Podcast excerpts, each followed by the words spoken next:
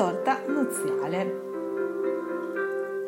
Vera protagonista del banchetto, la torta nuziale, detta anche wedding cake. Un po' di storia. Come molte tradizioni che ruotano attorno al matrimonio, anche la torta nuziale ha origini remote. Gli antichi greci offrivano durante il banchetto un dolce di sesamo e miele. I romani invece preparavano un dolce a base di orzo. Poi lo sposo lo spezzava sul capo della moglie, cospargendolo così di briciole. Un rito che rimanda alla sottomissione della sposa e all'augurio di una prole numerosa. Nel Medioevo inglese appare la torta alta, assemblata con piccoli piani sovrapposti. Nel 1800 abbiamo le prime torte bianche coperte di zucchero.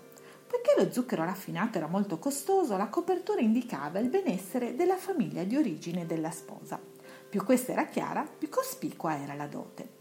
La ghiaccia reale deriva da quella creata per le nozze della regina Vittoria, una wedding cake davvero imponente, con un diametro di quasi 3 metri e un peso che sfiorava i 300 kg. La sommità era decorata con un cake top da fare invidia a quelli attuali. Nel 1882 compare la prima torta a più piani.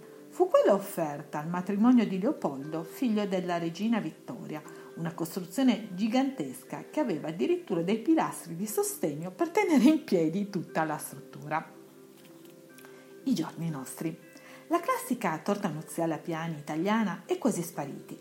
Tipica degli anni 60, tornerà, ne sono certa, ma al momento è stata soppiantata da un altro genere di wedding cake. Torte monumentali, monoporzione, destrutturate, rovesciata, all'americana, naked cake, drip cake, rainbow cake, flower cake, watercolor cake vanno per la maggiore. Ogni coppia sceglie quella che più si adatta ai propri gusti e al matrimonio che ha organizzato. In tutti i casi il momento della sua presentazione e del taglio dovrà essere indimenticabile.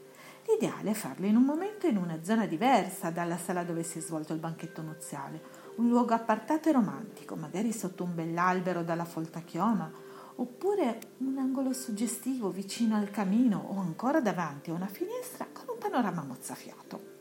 Oltre a essere uno dei momenti più importanti della festa, il taglio della torta è tradizionalmente il primo gesto da nuova padrona di casa. Infatti è consuetudine che la prima fetta sia tagliata dalla mano delicata della sposa, guidata da quella forte dello sposo. A lui poi sarà servita la prima fetta come segno di amore, dolcezza e dedizione.